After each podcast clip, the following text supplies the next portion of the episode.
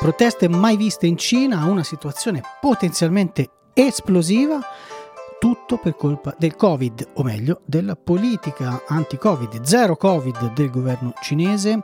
Come si è arrivati a questo punto? Cosa succede? Perché? Cosa si potrebbe fare? Una situazione molto complicata che vi racconto in questo episodio del mio podcast. Poi vi parlo dei delle offerte ehm, Black Friday un po' nerd che, che, io ricevo tutti gli anni e che mi danno anche un'idea di come progredisce la tecnologia. Questo è il mio podcast dove racconto, come dire, quello che mi pare, quello che cavolo mi pare. ecco, volevo dire questo. Cosa succede in Cina? Succede che la gente non ce la fa più, semplicemente. Eh, stiamo parlando di milioni di persone eh, una larga fetta della popolazione cinese che è in lockdown. Mm, lockdown stretto, lockdown eh, dove non possono uscire di casa, dove non possono uscire dal comune. Insomma, immaginatevi la situazione del nostro mese, mese e mezzo, quant'era di lockdown all'inizio della pandemia, ma eh, molto più stretto, molto più severo e eh, praticamente che dura dall'inizio della pandemia. A scacchiera apri e chiudi, ma insomma la situazione è quella. Questo perché la Cina fin dall'inizio ha deciso, o almeno il governo cinese ha deciso di seguire una politica di zero Covid. Zero Covid significa in pratica mh, decidere di limitare in modo ossessivo, in modo massiccio la, la, la circolazione virale, quindi i casi. Per mh, mm, capirci, in questo momento in Cina eh, sono preoccupati perché hanno 32.000 casi al giorno, che è il loro record dall'inizio della pandemia. Noi in Italia in questi giorni abbiamo, quindi stiamo parlando di 32.000 casi al giorno per un miliardo di persone, per tutta la Cina. Eh, per no, noi in Italia negli stessi giorni abbiamo più casi di loro, abbiamo circa mi sembra 35-38 mila casi al giorno mal contati in difetto, saranno anche molti di più in realtà perché tanta gente il test non se lo fa. E, e, e non, siamo, non siamo nel picco insomma. Quindi Mm, questo dovrebbe dare già un'idea delle diverse politiche. La politica zero Covid del, dei cinesi ha funzionato così, eh, con test massicci, quindi se in una città di 10 milioni di abitanti hanno tre casi, loro partono e magari testano in tre giorni qualche milione di persone e soprattutto isolamento, ma isolamento chiaramente eh, forzato delle persone e dei loro contatti, quindi stanno facendo veramente una, una politica severissima di isolamento. Immaginatevi il nostro lockdown dei, eh, di marzo del, dell'inizio della pandemia, che è durato un mesetto, insomma, poco più. Eh, ma molto più severo, molto più stretto e che dura praticamente dall'inizio della pandemia, con aperture e chiusure, ma eh, in ogni momento in Cina ci sono di fatto milioni di persone che, sono, che non possono uscire di casa, non, non possono spostarsi, non possono andare a lavorare oppure non possono uscire dal posto di lavoro perché in alcuni posti si è deciso per continuare le attività produttive, di, di, di, restare al posto di lavoro, non tornare a casa, non muoversi. Insomma, una situazione che è chiaramente insostenibile nel lungo termine. Cioè il long covid è una strategia, il, pardon, il zero covid è una strategia che funziona ed era una buona strategia um, probabilmente all'inizio della pandemia, nella prima fase della pandemia, quando era molto importante contenere le ehm, i casi anche perché non c'erano vaccini, non c'erano terapie, non c'era nulla e ha funzionato abbastanza bene. L'abbiamo fatto tutti, l'hanno fatto l'Italia in misura, in misura più o meno efficace, in misura più o meno stretta. Diciamo che i lockdown un po' li hanno fatti quasi tutti. Nelle fasi successive della pandemia, con le nuove varianti, la trasmissibilità del, del virus è aumentata in modo, in modo altissimo. Quindi voi capite che ad ogni ondata, ad ogni fase, eh, l'idea di poter mh, contenere il numero di infezioni diventa sempre più difficile e diventa sempre meno praticabile. Mentre i paesi occidentali, la gran parte dei paesi del mondo, si è anche con fatica, insomma con difficoltà, con errori, eccetera, adattata alla situazione che cambiava, quindi in ogni fase ha cercato di adattare un po' la strategia, ehm, la Cina è rimasta in questa, con questo paradigma di, di, voler non avere proprio, di non vedere il, il virus in giro, con costi eh, sociali ed economici che a questo punto stanno emergendo in tutta la loro gravità con, eh, con proteste, con persone che eh, si vedono persone, se guardate i video che, che girano online, si vedono persone che escono, sfidano le autorità, cosa che in Cina, in Cina c'è la dittatura vera, noi eh, abbiamo protestato, insomma un po' di gente ha protestato in Italia per, per, il lockdown parlando di dittatura sanitaria. Forse dovrebbero vedere la vera dittatura, che è quella che sta lì che magari non è neanche una dittatura sanitaria, ma una dittatura tout court. E ehm, in questi giorni si vede gente che, nonostante le, la repressione, esce di casa, sfida, il, sfida, le misure e addirittura ci sono filmati di persone che gridano, vogliono le dimissioni di Xi Jinping. E parliamo di Shanghai, una delle più importanti città cinesi, e dove la gente, anche un po' in tutta la Cina, va, va in giro con eh, dei fogli bianchi, fogli bianchi che insomma sono diventati un po' un simbolo della voglia di libertà dei cinesi. Vedete come eh, alcune cose come una pandemia, poi alla lunga, se non gestite bene, diventano dei detonatori. La gente adesso in Cina non sta semplicemente protestando per la fine del lockdown, ma sta andando addirittura oltre e, si, e sta mm, chiedendo libertà. Sta, sta diventando la, la, la pandemia, la, il zero covid, la gestione mh, mm, come dire, non, non efficace della pandemia diventa un detonatore e un rischio anche per le dittature più eh, meglio organizzate, più, più, feroci, più tecnologiche, come quella cinese, dove ricordiamolo c'è un controllo tecnologico, um, una sorveglianza proprio a livello tecnologico, telecamere, mh, dati biometrici che non ha precedenti e non ha pari in tutto il mondo. Eppure, eppure anche lì ehm, ovviamente se tu puoi, ti illudi di poter mantenere una dittatura tenendo milioni di persone chiuse in casa, recluse in casa, senza poter lavorare, senza poter uscire, non c'è dittatura che possa tenere, perché ovviamente eh, stai tenendo le persone in gabbia. Ripeto, questa è la vera dittatura, neanche dittatura sanitaria, non un mese di lockdown nel momento in cui poteva essere utile per quanto un, diciamo, la, l'idea del lockdown come è stata fatta in Italia magari andrebbe ridiscussa e rivista se ci fosse una nuova pandemia. Ma Detonatore di tutte queste proteste, forse l'avete sentito, è stato un caso. Come sempre succede a volte quando ci sono le polveri, diciamo, sparse, da, da, pronte a scoppiare, basta una, una scintilla per fare scoppiare tutto. In questo caso la scintilla è stata un incendio in una, in una casa, in una zona insomma, abbastanza periferica della Cina, dove eh, sono morte 10 persone e pare che queste persone siano morte per, per via del lockdown, i soccorsi non sono arrivati per via delle difficoltà legate al lockdown, queste persone erano in casa, non potevano uscire, insomma eh, questa, la notizia di, questa, di, questo incendio, di queste tragiche morti si è diffusa in tutta, in tutta, la Cina e ha dato un po' il fuoco alle polveri, ma è, è ovvio che la situazione era già po- fortemente tesa e compromessa.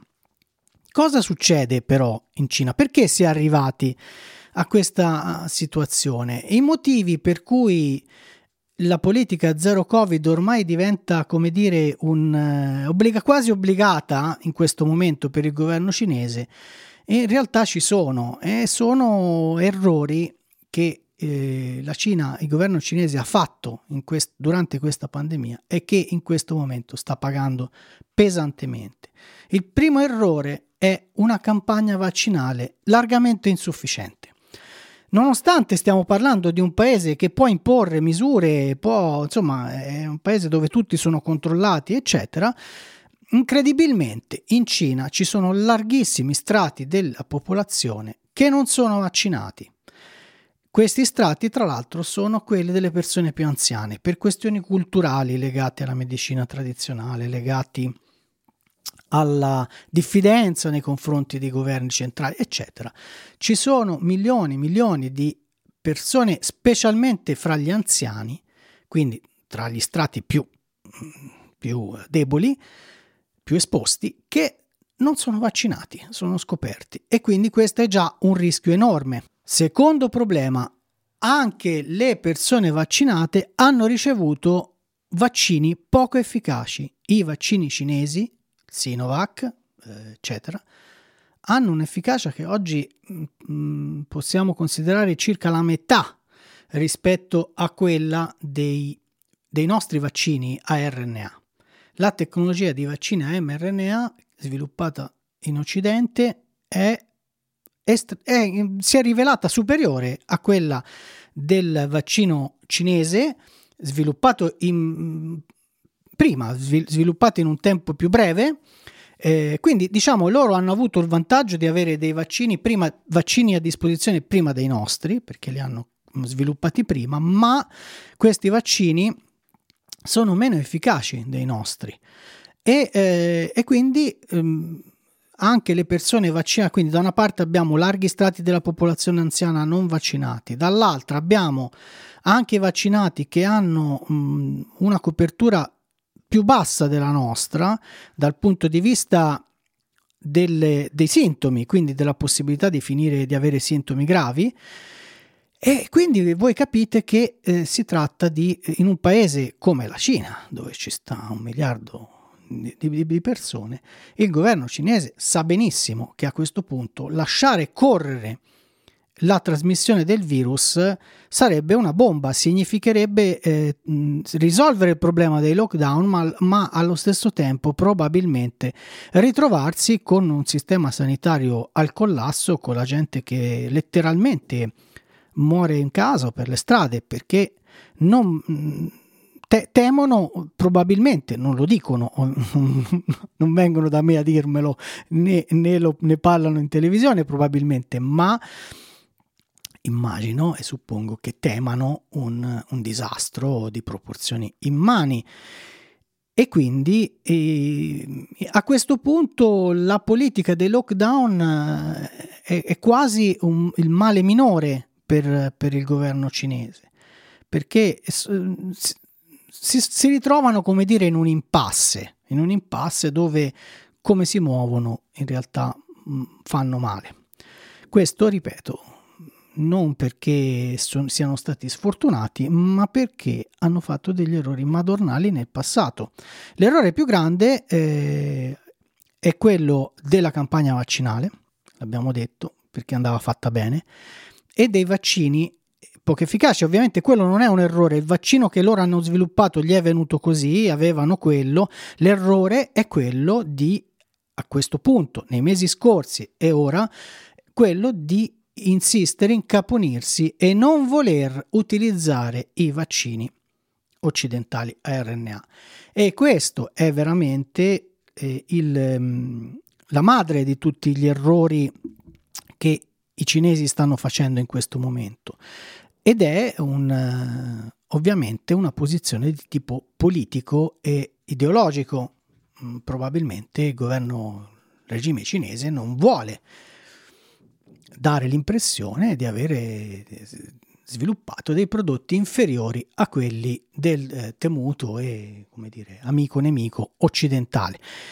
Eh, eh, come se ne esce è difficile, difficile perché quando si è in una situazione del genere voi capite che la soluzione consisterebbe nel portare avanti una campagna vaccinale efficace, quindi aumentare la copertura specialmente negli strati poco ehm, più, più, vulnerabili come gli anziani e farlo con vaccini che sono allo stato dell'arte e quindi utilizzare i vaccini la tecnologia mRNA che oggi è disponibile, i vaccini ci sono, le dosi ci sono, insomma basta farle arrivare non ci sono problemi, come dire, di, di, approvvigionamento nel medio termine. Stiamo parlando di un paese grande con, tanti, con, tante persone da vaccinare, ma insomma la richiesta di vaccini mRNA negli altri paesi sta, sta diminuendo perché le campagne vaccinali sono state più o meno completate.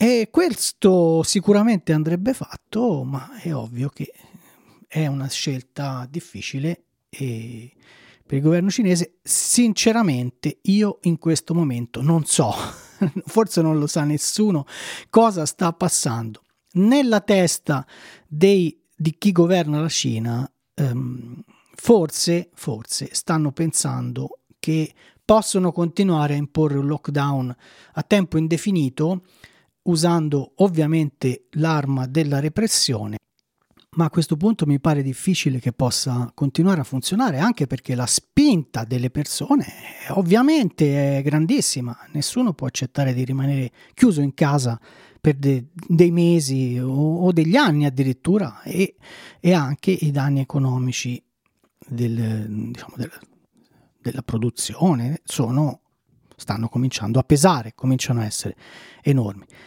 Il problema è che anche ammettendo che i cinesi riescano a reprimere le proteste, a mantenere la gente in casa in lockdown a tempo indefinito per altri mesi con la repressione, eccetera, non è detto che dal punto di vista del controllo epidemico questa cosa poi alla fine funzioni, perché con varianti, ceppi che sono sempre più mh, contagiosi e eh, la, tu puoi mettere una diga mh, cercando di limitare il movimento delle persone, ma alla fine magari basta poco per comunque eh, far superare questa diga al, al virus e creare comunque dei, dei, focolai più o meno importanti che possono anche espandersi. Lì, insomma, anche, anche tenendo la gente chiusa in casa, mh, considerato che un tot di attività vitali comunque devono andare avanti, non, non, puoi lasciare la gente in casa a morire di fame, di sete e di freddo, ovviamente. Beh, eh, il rischio è che con, appunto, con varianti particolarmente aggressive in una popolazione abbastanza suscettibile, perché hanno vaccini di, di scarsa efficacia rispetto ai nostri e hanno quote di eh, persone, di anziani non vaccinati, beh, eh, anche tenendo la gente in casa può, può, succedere comunque. Il peggio, quindi rischierebbe il governo cinese a quel punto di eh, di, di, di, fallire su tutti i fronti, di non riuscire a fare delle misure assolutamente dittatoriali, impopolari e allo stesso tempo di non riuscire più a controllare la circolazione virale. E sarebbe veramente un disastro. Comunque la mettiamo, voi capite che la situazione in questo momento è molto molto critica e delicata. Quindi non lo so, vedremo cosa succede. La soluzione eh, c'è, ma è una soluzione che richiederà comunque del tempo, anche se oggi si mettessero a fare una campagna vaccinale come si deve, a, a somministrare i vaccini giusti, eccetera, mm, voi capite che ci metterebbero comunque del tempo e nel frattempo bisognerebbe capire come fare. Insomma, una situazione veramente, veramente brutta e esplosiva quando non si vuole guardare in faccia la realtà si fanno scelte sbagliate che si pagano pesantemente, anche se sei il governo cinese e una piccola nota per quelli che oh, i vaccini non funzionano, oh, i vaccini non sono serviti a niente. Ecco, la Cina è un esempio di come una campagna vaccinale non efficace e con vaccini non allo standard dello stato dell'arte può, può causare una situazione esplosiva e poi tra l'altro è eh, buffo che quelli che dicevano dicono no i vaccini non servono sono anche quelli che dicono libertà libertà vogliamo fare quello che ci pare ci avete chiuso in casa eccetera. O una cosa o l'altra. Purtroppo nel mondo funziona così. Bisogna che un po' di persone facciano pace con la realtà e con il fatto che esiste sempre un trade-off nel mondo reale, in quello vero. Il mio Black Friday è differente. Mi arrivano anche come a tutti le offerte sui televisori, sulle cose elettroniche, eccetera. Ma sono pieno di offerte super eh, per la lettura del mio DNA, cioè aziende che mi propongono di decodificare il mio patrimonio genetico e di restituirmi un profilo genetico a prezzi sempre più bassi. Quest'anno, record, ho un'offerta Black Friday per la sequenza completa del mio genoma, quindi la lettura completa dei 6 miliardi di nucleotidi, di lettere che compongono il mio genoma, a 199 dollari, 199 euro, pardon. Eh, per chi conosce la, la, l'argomento, si tratta di una cifra incredibile, perché fino a pochi anni fa la sequenza completa di un genoma umano fino a 4-5 anni fa parlavamo di decine di migliaia di euro, se, se, andiamo ancora indietro nel tempo arriviamo alle centinaia di migliaia di euro e ai milioni di euro eh, di soltanto una decina di anni fa. Quindi una tecnologia che evolve in modo rapidissimo, queste cose eh, e quindi tutto il mondo legato alla genomica di consumo, alla consumer genomics, lo racconto nel libro in italiano del 2012, Il DNA incontra Facebook, che però adesso non si trova più, sto lavorando su una nuova edizione, ma lo racconto anche nel libro in inglese che invece si trova, DNA Nation, che è più aggiornato, dove parlo appunto di questo mondo che si apre di test genetici fatti a casa, di, della possibilità di confrontare soprattutto il nostro DNA che viene digitalizzato, diventa un file e un file che viene confrontato con i file di milioni di altre persone. E l'internet del, del DNA è l'internet, quello che io chiamo l'internet dei geni, che ha delle applicazioni incredibili che magari molti non, non immaginano neanche la più usata, eh, oltre che le applicazioni nella ricerca nella medicina, che stanno, sono davvero rivoluzionarie, la, la, più usata forse, le più usate sono forse quelle legate alla genealogia, cioè alla ricerca delle parentele, alla ricerca delle, delle origini etniche e familiari. Io ho una lista di 3500 parenti sparsi per il mondo nella mia bacheca genetica e sono persone, anche cugini piuttosto vicini, secondo grado, terzo grado, e sono persone che io ho incontrato o comunque mh, posso entrare in contatto con loro esclusivamente grazie al fatto che una persona che non avrei mai conosciuto se non fosse stato per il confronto dei nostri DNA. Un mondo nuovo che si apre, io nel libro racconto 22 applicazioni che possiamo fare noi da casa con il nostro DNA, se vi interessa. Dategli un'occhiata oppure lo trovate su Amazon oppure eh, potete guardare qualcuna delle mie presentazioni su YouTube dove accenno, racconto un pochino questo argomento. E comunque il fatto di scendere su, sotto la soglia psicologica dei 100 psicologica ed economica dei, dei 100 euro ancora non ci siamo, siamo a 199, ma nel prossimo Black Friday sono abbastanza sicuro che si arriverà a 99 per la lettura completa della sequenza completa. Eh, sfonda diciamo un, come dire, una soglia economica e psicologica importante significa che una lettura completa del tuo DNA costa meno di, un, di una risonanza magnetica costa più o meno quanto farsi un'analisi del sangue, considerato che poi la sequenza del tuo genoma la fai una volta e poi quello è, perché non cambia. E questo apre delle prospettive enormi, enormi per la medicina, per la ricerca e appunto e anche per tutte queste applicazioni parallele che sembrano ludiche, sembrano poco importanti, ma in realtà, come racconto appunto nel libro, nelle mie conferenze, sono molto molto eh, importanti a livello sociale anche tecnologico e scientifico. Mm, qualche anno fa si parlava della soglia di mille dollari, C'era, era uscito anche un libro che si intitolava The Thousand Dollar Genome, cioè cosa succederà quando con mille dollari potremo leggere il nostro genoma? Ecco, fra un po' siamo a 100 dollari.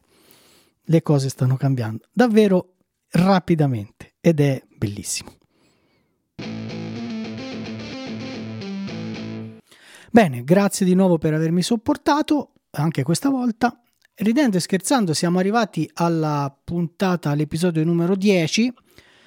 Mm, credo che farò ancora un paio di episodi e poi prenderò una pausa, quindi lo considero un, un, una stagione completata e farò una piccola pausa e come avevo detto l'altra volta, magari farò delle, dei podcast con un formato un po' diverso, magari tematico, delle serie di podcast a tema. Vediamo un po'. Mm, se avete qualche, come dire, qualche desiderata, fatemelo sapere e lo prendo in considerazione. Ricordate che potete seguirmi su praticamente quasi tutti i social, Facebook, Instagram, YouTube. Sono da poco eh, approdato anche a Mastodon e però continuo a tenere il, l'account su Twitter, vediamo come, come succe- cosa succede, come, cosa, come andrà a finire con Twitter e poi magari vi racconterò anche qualcosa su Mastodon, le mie prime impressioni. Cervello sempre acceso dentro la scatola cranica, alla prossima.